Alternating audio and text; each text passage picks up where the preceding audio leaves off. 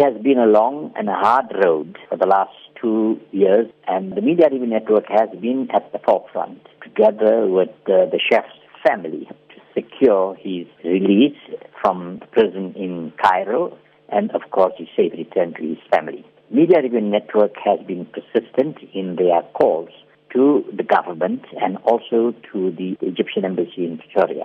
We are pleased to announce and we are happy that our efforts have finally borne fruit. And what is his current health condition? From what we understand, he's managing his chronic conditions very well. He did sustain some injuries while in prison. He seems to be well on his way to complete recovery.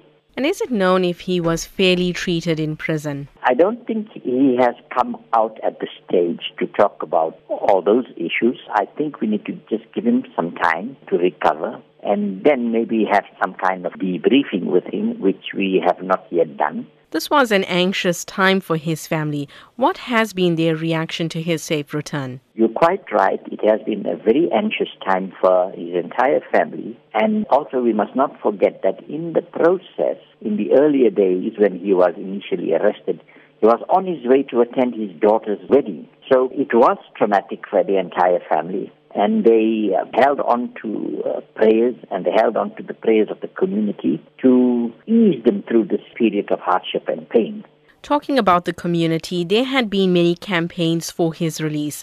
What does this say about the support South Africans provided during the last two years? The support that they got was not only from the Muslim community, it was from communities across the board from every spectrum of the South African rainbow nation. So the support has been tremendous.